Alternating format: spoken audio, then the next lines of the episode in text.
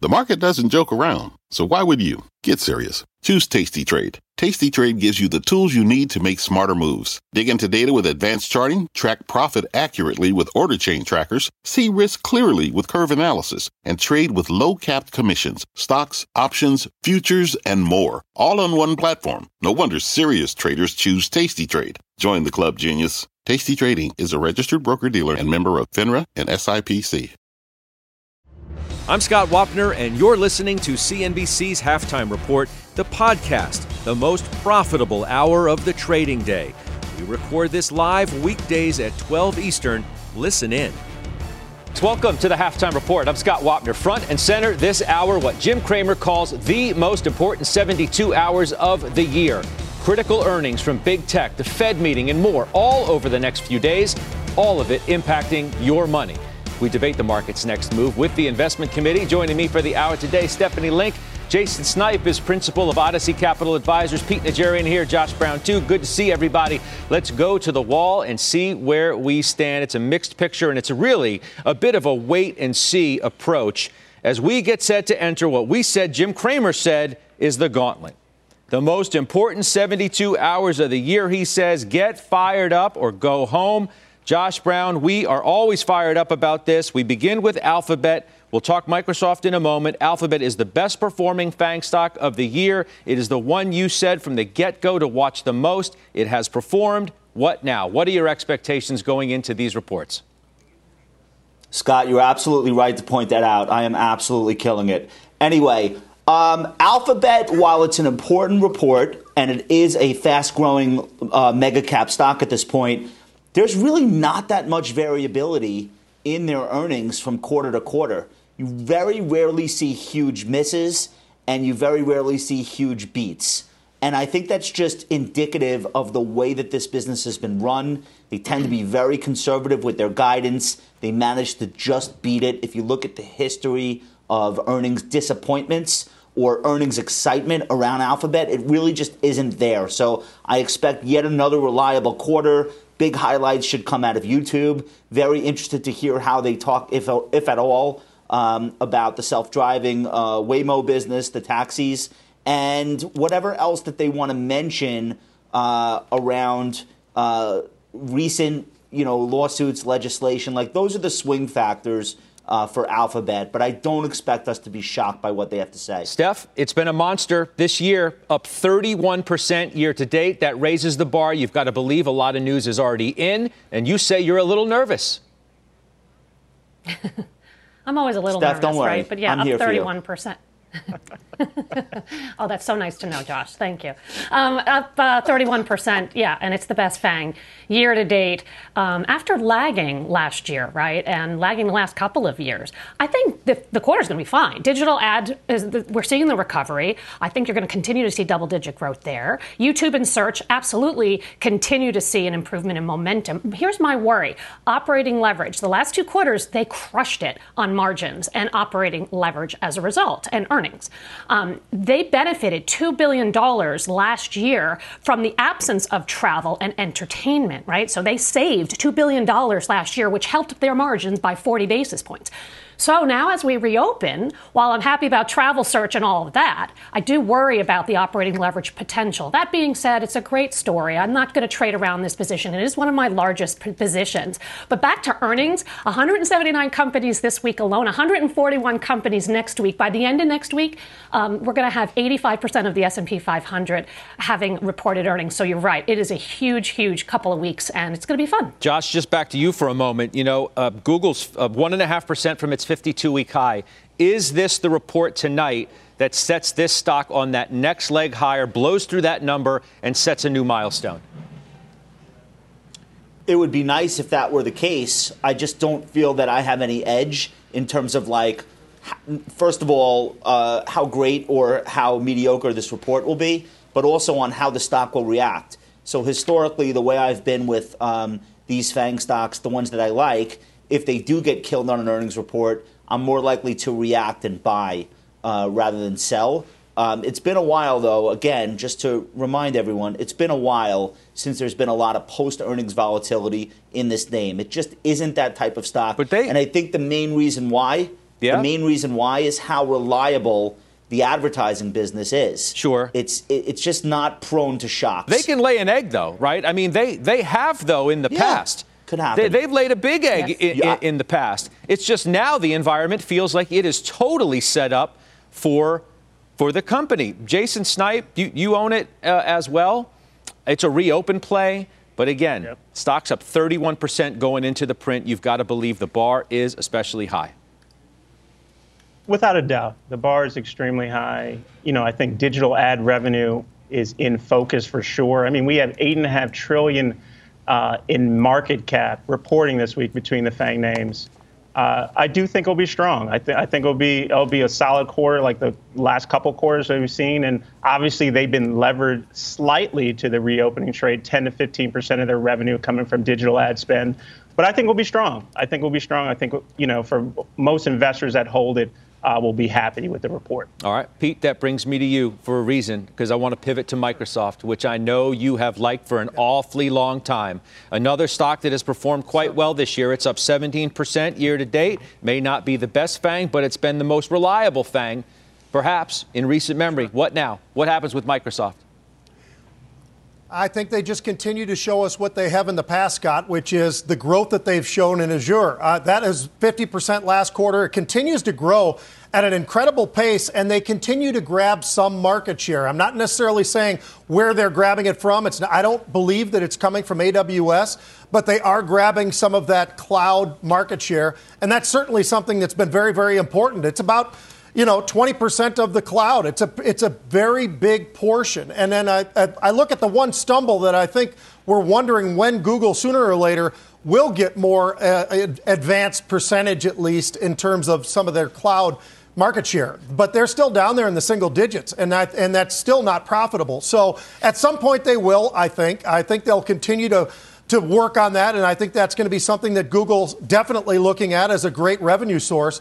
But I look at that right now for Microsoft, and I continue to see the upside there, and I think Josh in the past has also talked Microsoft about, all the various different areas, but including Xbox. I mean, they're killing it on every front. So I would expect this to be another very strong quarter for Microsoft. When I look at it, is it a little bit maybe ahead of itself because of where it's trading right now on a PE? Yeah, maybe, but they've been growing into that each and every quarter. So I'm not concerned about the fact that maybe they're trading somewhere around a 31 or a 32 forward PE. I think this is a company with the growth that they've shown us so far. They can continue to grow, and there's a lot of different categories where we can see that growth. Okay, so you're not concerned that too much is in this stock, right? 17% year to date. It's a pretty darn good move for a company like Microsoft. Yeah, when you consider the size of Microsoft, yes, that has been impressive. I look at that name, I look at Facebook, I look at some of these other names that have made a really nice push to the upside. But when you see what Microsoft has been able to accomplish, Scott, it's right on. I mean, it's pushing right up against the 52-week highs, all-time highs. So it's really impressive what they've been able to do. Satya Nadella has had a plan. He's stuck to the plan, and they've been very, very aggressive in what they've been doing. It's why I like it so much. I think the leadership says it all, and that's why I continue to hold it. I have added in the past, but I haven't added recently. All right, Alphabet, Microsoft get us started today. Apple, Facebook, they're in the gauntlet tomorrow. Stephanie Link, your only market weight on Apple, and it's been the big underperformer of the mega cap tech stocks this year. Does tomorrow get the ball rolling again or not?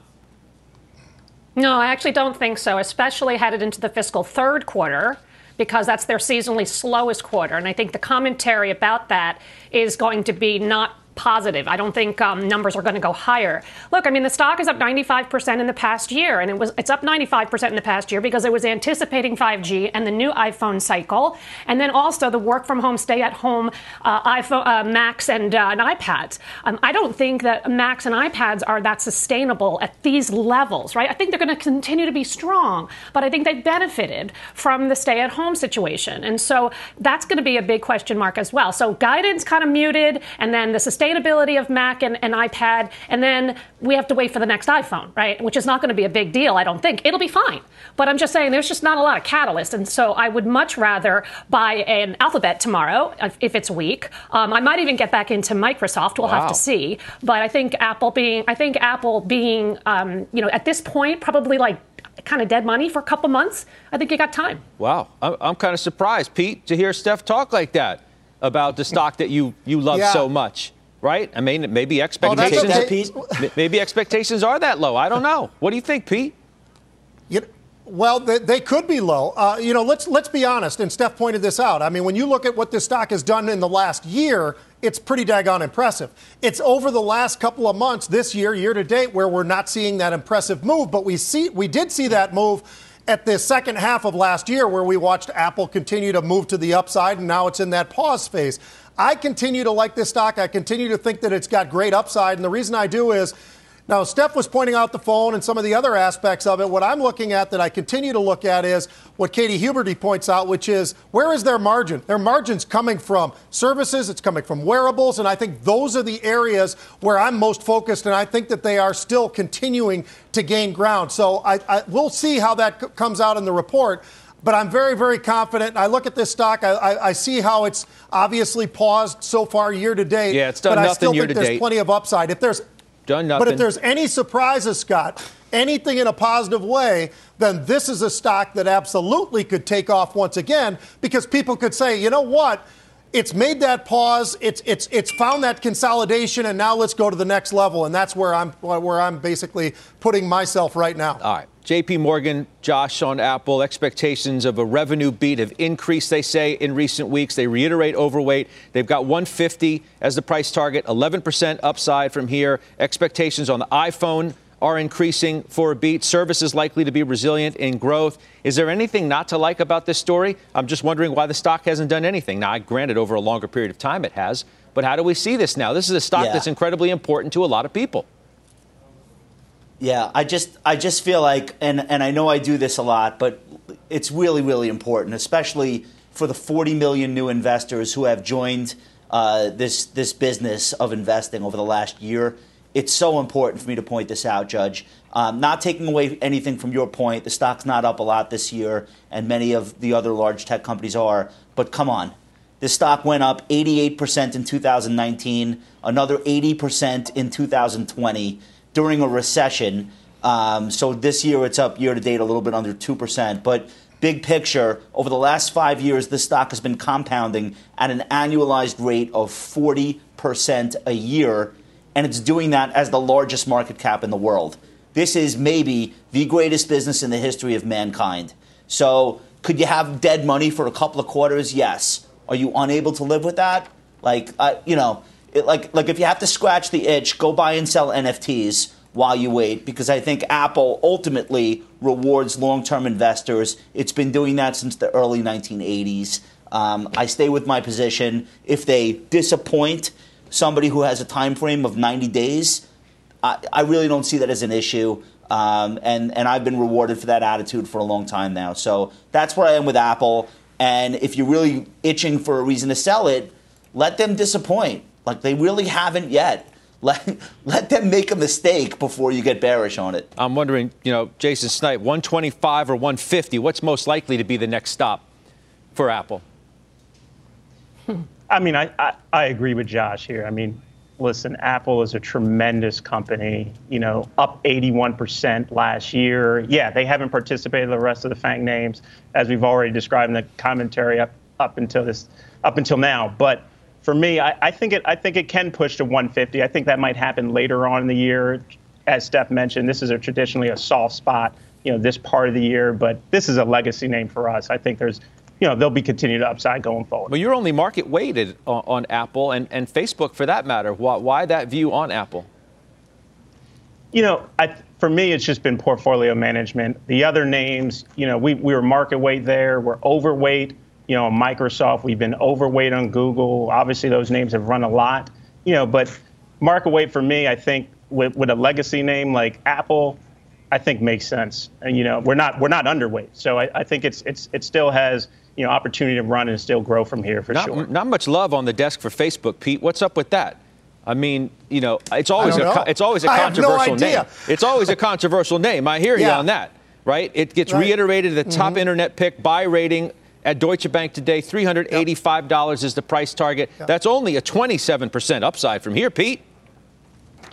Mm-hmm. I love it. I love this name. And it's okay that not everybody loves this name, but all you got to do is look at the performance that they've put out there. They've done extremely well, Scott, and they continue to engage. The interesting part is Mark Zuckerberg probably as much as any, if not more than any CEO, has been up in front of somebody in Washington, D.C. over the last couple of years, and all the stock has done is gone higher and higher and higher. It's been an absolutely catapulting move to the upside. They've got growth internationally that still continues to be there. They've got a very sticky platform that continues to grow, and they've got all kinds of different verticals. So, you know, when you look at this company fundamentally, Scott, when you look at where they are trading on a PE level in the mid-20s, that seems pretty reasonable. When you look at the cash that they are generating each and every quarter, it's absolutely extraordinary. And then you look at the actual fundamentals of what is their debt versus their cash position.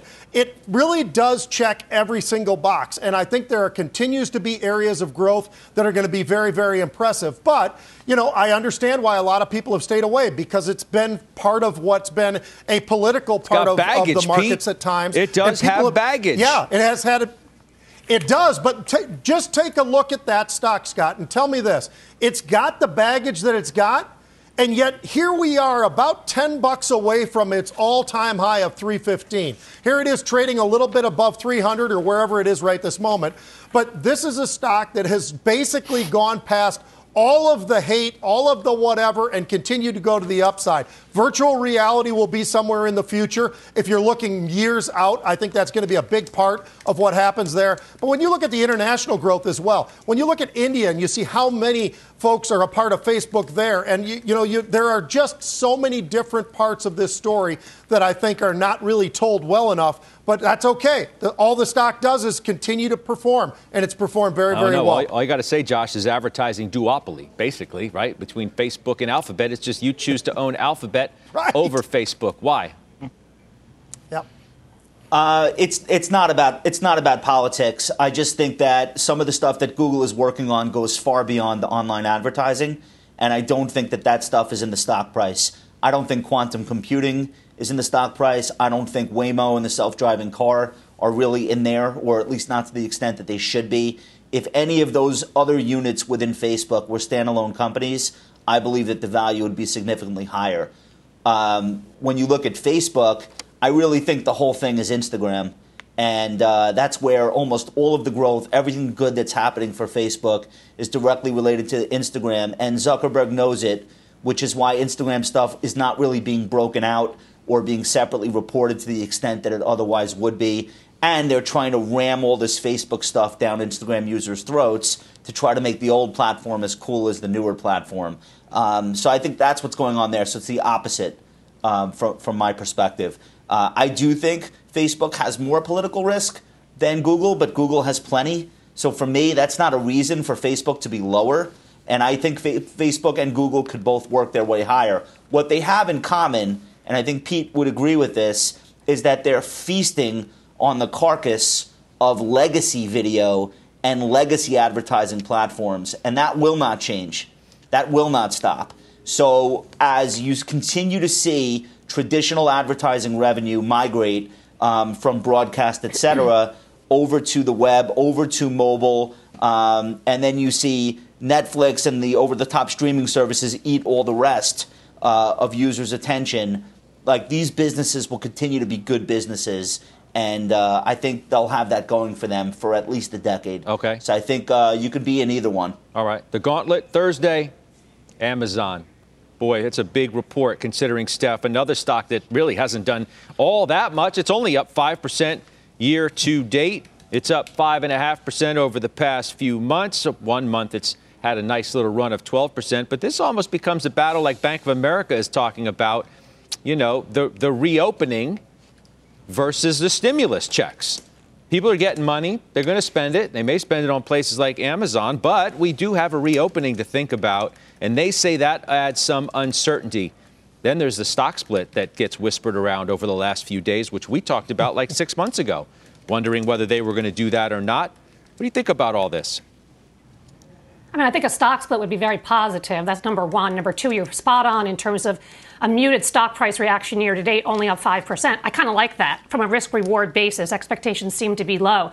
Retail e-commerce, whether we reopen or we have to go back into closure, it's not going away. It was a $4 trillion total addressable market in 2019. It's going to be a $7 trillion total addressable market by 2027. And these guys are keeping their market share at about 20%.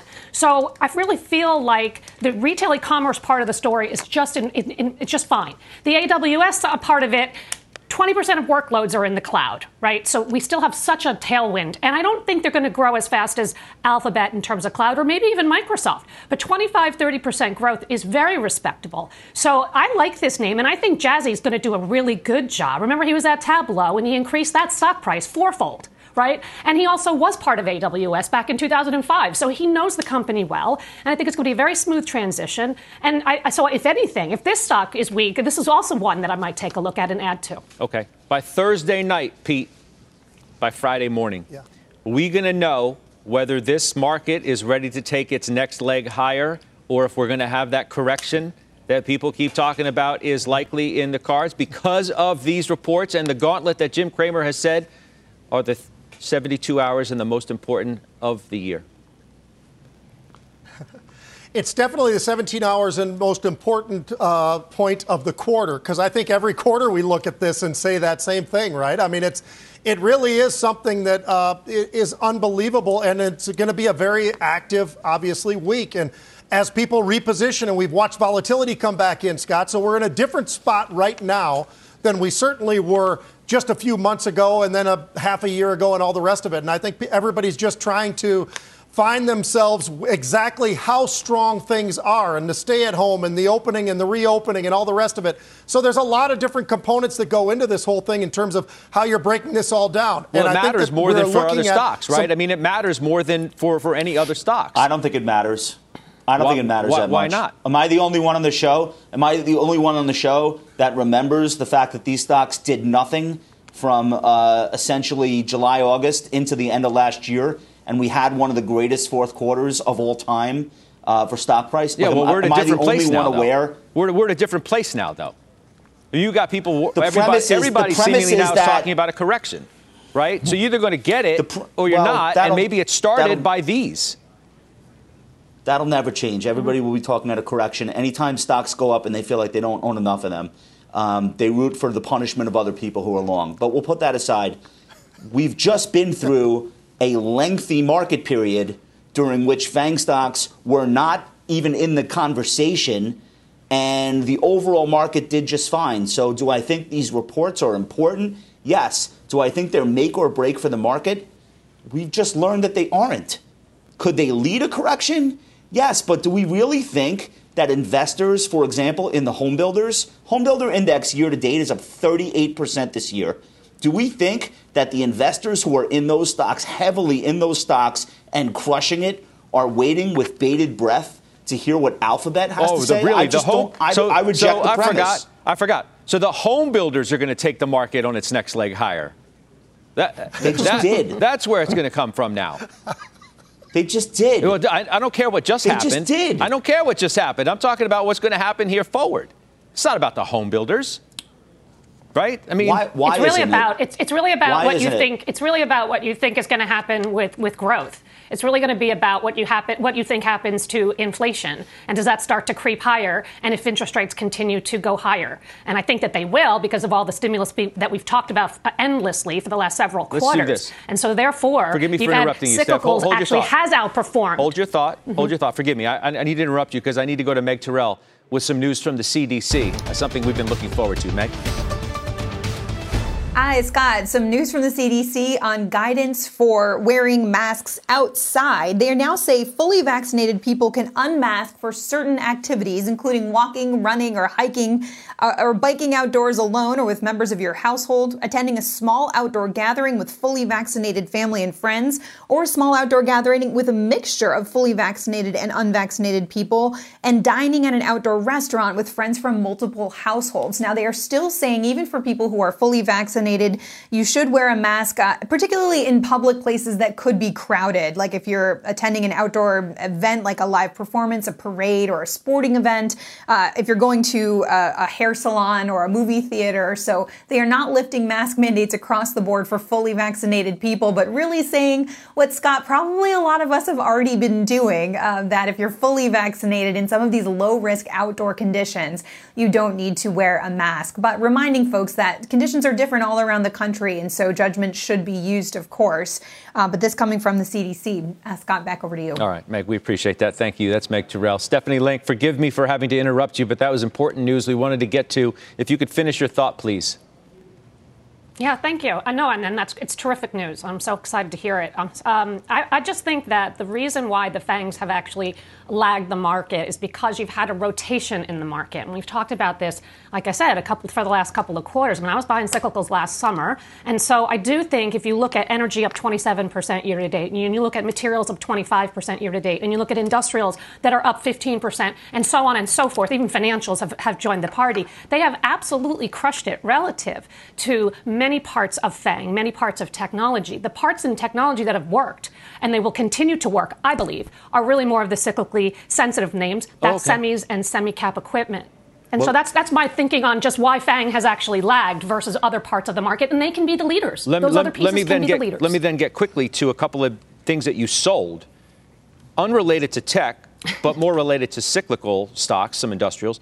Raytheon, and you just talked about energy, but you sold NextEra Energy, NEE is the ticker. Can you tell me why you sold these in about a minute?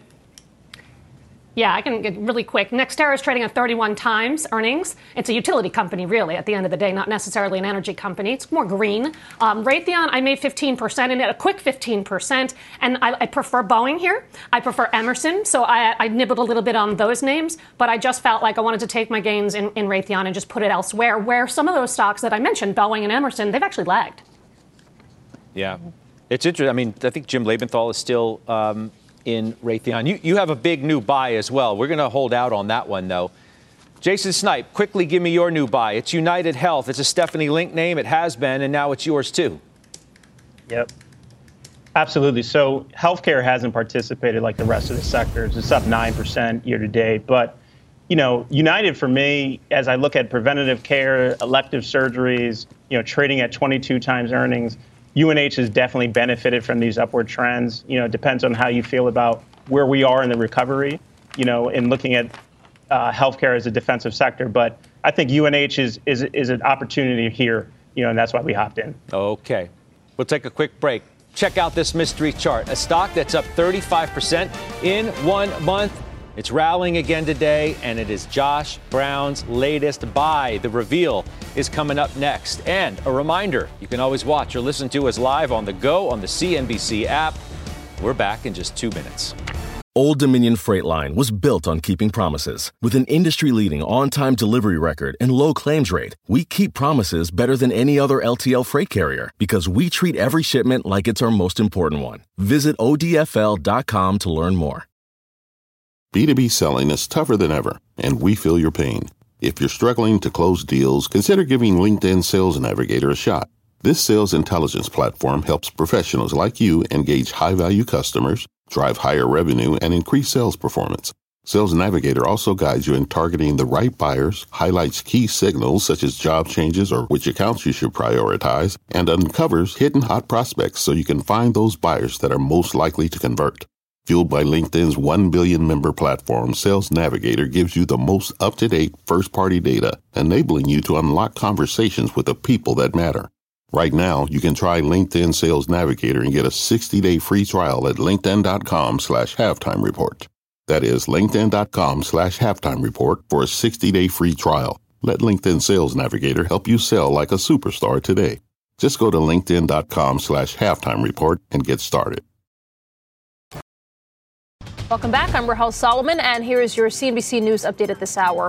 Attorneys for Andrew Brown Jr. say that a new autopsy shows that Brown was shot 5 times, including once in the back of the head. Family members are questioning why so many shots were fired. Body cam footage of the killing has not been made public. President Biden is set to sign an executive order to increase the minimum wage to $15 an hour for federal contractors. The move will raise pay for hundreds of thousands of workers. JP Morgan Chase says that it'll have all of its U.S. employees back in the office by early July. Workers will rotate between in and out of offices. Offices will stick to current occupancy caps of 50%. And the deadline to get a real ID has been pushed back. Again, the Department of Homeland Security is expected to delay the requirement by another 19 months to May 3rd of 2023. They cite difficulties in renewing driver's licenses during the pandemic, and under the requirement, real IDs will be needed for domestic air travel. You're now up to date. Scott, I'll send it back to you. All right, Rahel. Thank you, Rahel Solomon. All right, before the break, we tease that Josh Brown has a new buy. Tell us what it is, Josh. So I made an initial purchase in Leslie's, which is a 57-year-old chain and I guess huge service offering for the swimming pool industry, pools and spas. So it is a housing play, sort of, but I think it's even better. Leslie's thinks that the amount of people putting in new pools between 2020 and 2021 could be 200,000 new swimming pools. Demand is just absolutely off the charts. 32% year-over-year growth in permits for pools. And we're talking about a massive TAM. And Leslie's is a dominant player in that business. So it's a recently public stock. It's only a $5 billion market cap. I would caution people, do not just pile into it and then send me an email in 2 weeks and ask me why it's down 2 points. Like, be patient with the name and accumulate it slowly, which is the way I do it. But I'm looking at a competitor, Pool Corp, P-O-O-L. The stock reported a monster earnings beat last week. It went up $100 a share. And there's only one other publicly traded name in this space, which is public very recently as well, Hayward. So Leslie is my favorite opportunity here. And look, every time somebody puts in a new pool, forget about whatever money they spend initially. This is a guaranteed, almost annuity-like stream of revenue for service providers. You can't install one and then get bored of it in 2 years and let it go. So you are constantly buying chemicals, cleaning products, toys, et cetera, et cetera. So it's a very, very reliable, almost recession-proof business. Leslie says they've never had a year of down revenue in 60-something years. So I really like the name. I'm going to be in it for years. I don't know if it trades to 22 before it gets to 32. I don't really care about that, but I will add to it on weakness. Well, I was going to ask you, you know, okay, this is maybe one of those stories where you figure, well, you know, a lot is known, right? A lot of people are putting in pools and they're going to have to service them. But then you said, which really caught my ear, is the Pool Corp move after earnings, suggesting that stock like this, even with the story that I just said, could still have a sizable gain going forward. It can. No, this Goldman Sachs brought this thing public like in November, and nobody paid attention to it.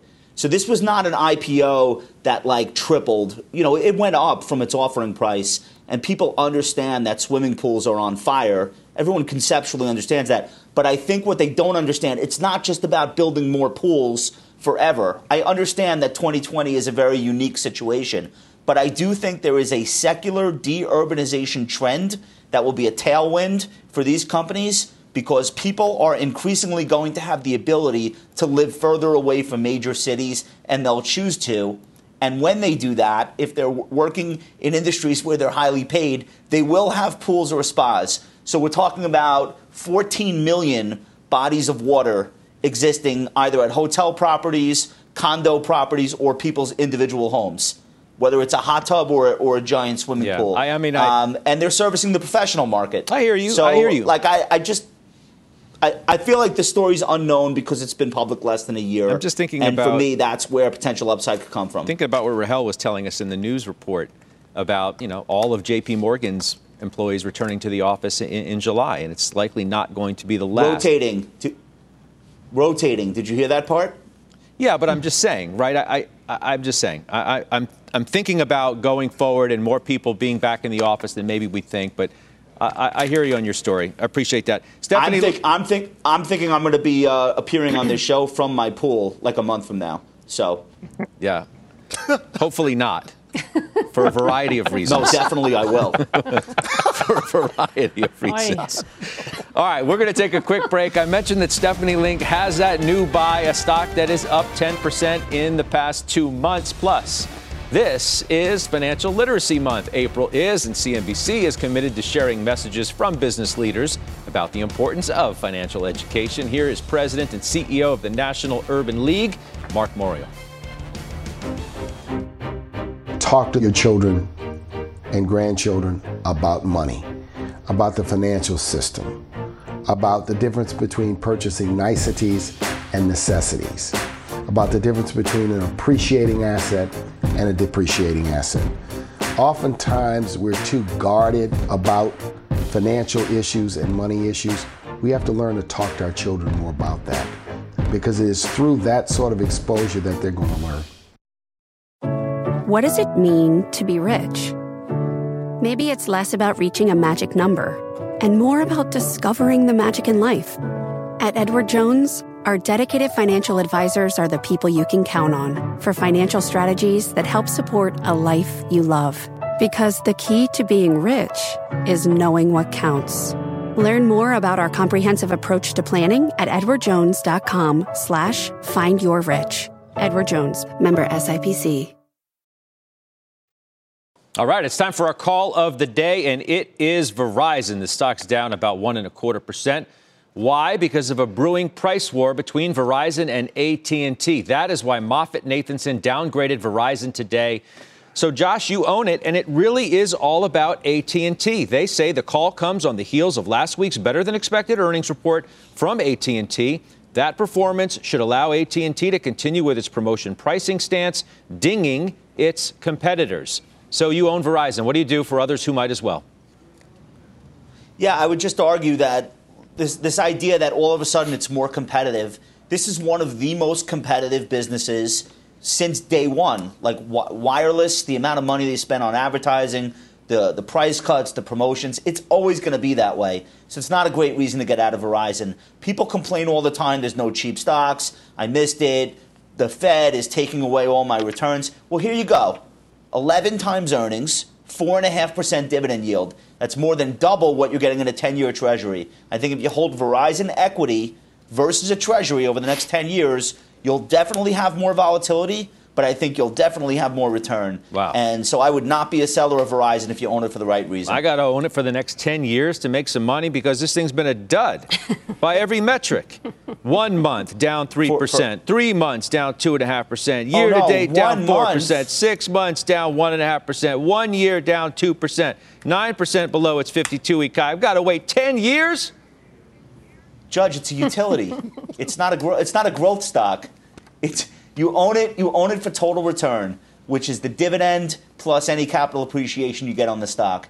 It's one of the cheapest stocks in the S&P 500, and I would not be selling it because all of a sudden there's going to be promotional activity. There will always be. There always has been.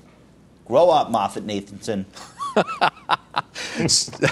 Stephanie Link just says, love you guys. Stephanie Link says, talk to the hand on that, because she just bought AT&T. Stephanie. Yeah, and so, well, again, and back to selling Nextera at 31 times, AT&T is at 10 times. So to Josh's point, these are very, very cheap stocks. But this one yields 6.8%, and that's actually what caught my eye when I was doing homework on it after they reported. 6.8%, well-covered yield. I thought the CEO did an amazing job on CNBC last week in talking about the strategy. It was a clean beat, the first time they've had a clean beat in forever. They're very focused on subscriber growth. They beat on subscribers. HBO Max was 2 times the amount of expectations in terms of sub growth, so that's a good thing. And they've got ways to go in that part of the business. Mobility services margins were up 100 basis points.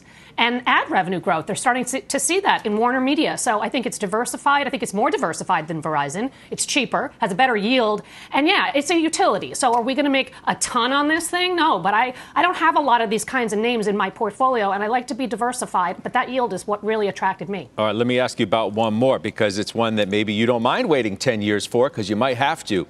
You know where I'm going with this one. What am I talking about? You know. I know you know. GE, I know, maybe? I know. GE. All right. Yeah, all right. GE. Look, I mean, the stock's up 20% year-to-date. It was a monster last year. Culp is doing the CEO. He's doing a great job turning the story around. And, yeah, turnarounds take a really long time. This wasn't this quarter today wasn't the reason you own GE. You own it because aviation is troughing, and they did a very good job on margins in aviation. I think that's the highlight. And so when you do get top line to actually improve, as we see the cycle, long cycle stories and industrials do better, you're going to see a lot of operating leverage. And healthcare was a gem. It remains a gem. It was really the power business and renewables that were really disappointing. But I think, again, that, too, is on the trough side of things. But restructurings take a long time. You know that. I know. I have a few of them in my portfolio. I remain committed. I know I joke around with you on this, but if I was to say, is this a 3-year story? Is it a 5-year story? Is it a 10-year story? What is it? No, it's not a 10-year story. I think the stock will be higher in a year from now. I think you're going to make money. I made a lot of money last year because I was buying it at $6, $7, $8 a share. I know, but so like I think the last year was, you know, recovery story. A lot has happened in the last year, Steph. I know. Well, right. I believe aviation is bottoming, so that's a good thing, I think. And I do think aviation, as we reopen, you're going to see an improvement in these kinds of companies. And again, right. Operating leverage is underappreciated, and I think something that people will get very excited about once they start to really deliver on the top line. All right, good stuff. I'm glad we hit It's not going to be 10 years, though, Judge. I promise you that. All right. Hopefully we'll be back in another 10, and we'll check it out. All right, Pete, unusual activity. Straight ahead. Get ready. Get your pens and papers ready, too. We're back on the half after this. All right, Pete, unusual. What do you got for us? Yeah, I'm going to start with agriculture. So Mosaic, that's the first one, Scott. Now, we got a huge buyer out in June and September, but the June is the really monster. So 32,000 of the June 40 calls in Mosaic were being bought, 27,000 in a single print for $1.20. Pretty aggressive. I like what we're seeing there. Somebody expecting to see that stock move to the upside. Next, I've got BlackBerry. We don't talk about this one very often. Last week, they were buying the 8.5 calls. This week, they're buying the 9.5 calls that expire on Friday. So pretty aggressive buying there as well. 16,000 of those, Scott. They were paying anywhere from 10 to 25 cents for those calls. I'm in both of these. I'm expecting to see something very soon, obviously, in BlackBerry. Needs to happen fast. But I've also got Mosaic going out in time out to June. All right. And I hear that you bought some AMD calls as well ahead of that print. And that, you know, look. Yeah. That stock's been fabulous over a longer period of time. More recently, though, it hasn't done much. You're right. It's pulled back significantly from where it was. It was on this big run to the upside, and then it suddenly hit that pause button. But it's pretty interesting, Scott. Over the last 3 trading sessions, we have seen buyers of upside. Stock started at about 82. Now it's moved up a little bit. But we've seen buyers, very large buyers, very short term. So clearly expecting something pretty good out of earnings itself. All right. Lisa Su, by the way, CEO, yep. AMD, on Squawk on the Street tomorrow. First on CNBC. Don't miss that. Kramer and the gang. I'm sure very much looking forward to that interview, as we are as well. Ask Halftime is next. You can send your questions by video. We'll play them on the air. Email us, askhalftime@cnbc.com. We are back after this. All right, it's time to answer your questions now. Jason Snipe, coming to you first. The better buy right now, Seymour in Palm Springs wants to know, Salesforce or Microsoft? It's a good one, Scott. So I would say I like Microsoft better here. I do like the acquisition, you know, CRM's acquisition of Slack earlier, later part of last year that will consummate this year. But I think Microsoft just exists everywhere as we reopen and hybrid economy. I think Microsoft's the better bet here. All right, Stephanie Link, Jason in Phoenix. Wells Fargo has approved 600+ million share buyback, should have $40+ billion in excess cash after the second quarter. How is Wells Fargo not going to become a crowded trade come Q3 when the banks get their freedom back? You own Wells. Well, it's up 48% year to date, so I would say it is a little bit crowded, but it only trades at 1.1 times book, and that is very attractive. One of the cheapest banks in the names of that I own, but they did have a really solid quarter. It's the first quarter where actually they didn't even guide down in many, many years. So this is a restructuring. It's a turnaround again, but I do like the CEO and all the initiatives that they're putting in place, so I like it. Josh Brown-William in Cape Canaveral, Florida says, Store Capital, buy, sell, hold. Bought it a few months ago at $33, and it does underscore that a lot of people follow you guys into these trades. So what do you tell William in Cape Canaveral right now? Hi, William. So this is not really a trade for me. It's an investment. I've been in the stock for more than 4 years, and I'm reinvesting dividends. Berkshire Hathaway owns 9% of this company. They did a secondary to raise capital, and Berkshire upped their stake proportionately to stay at 9%, which I think is a good sign. People are screaming about inflation all the time these days. If that's what you're worried about, this is part of the answer to that. Landlords that have the ability to raise rents as prices go up in the economy. So I like Store. I'm in it for the long term. No intention of selling anytime soon. All right. Thanks for the questions as usual. We got to bounce real quick. We'll come back and we'll do final trades next. It is time for final trades. Jason Snipe, start us off, please. Yeah, Scott, I like Skyworks here. I really like the acquisition of Silicon Labs. I think that will be a major catalyst going forward, expanding their reach in the EV space. Stay long. Okay. The Linkster. NXPI. It was a really great quarter. Last night, a beat, a raise. Gross margins grew 130 basis points sequentially, over 240 basis points year over year on better pricing, better mix. Auto, industrial, places you want to be within semiconductors. All right. Pete Najarian. I'm going to give you Virgin Galactic. In February, Scott, this stock was well over 50. Now it's back in the low 20s. I think it's ready to start moving a bit to the upside. Saw some call buying today. Okay. Josh Brown. Hold on to your lattes because Starbucks reports tonight. I'll be watching for their loyalty rewards program and comparable store sales. Yeah, you've been a big fan of this one for quite some time, and now a reopening play, very much so. Yes, sir. There's a lot to say about that. That's a reaction shot. You've been listening to CNBC's Halftime Report, the podcast. You can always catch us live weekdays at 12 Eastern, only on CNBC. With the Wells Fargo Active Cash Credit Card, you can earn unlimited 2% cash rewards on purchases you want and purchases you need. That means you earn 2% cash rewards on what you want, like season tickets to watch your favorite team, and 2% cash rewards on what you need, like paying for parking. That's the beauty of the Active Cash Credit Card. It's ready when you are, with unlimited 2% cash rewards. The Wells Fargo Active Cash Credit Card. That's real life ready. Terms apply. Learn more at wellsfargo.com/activecash.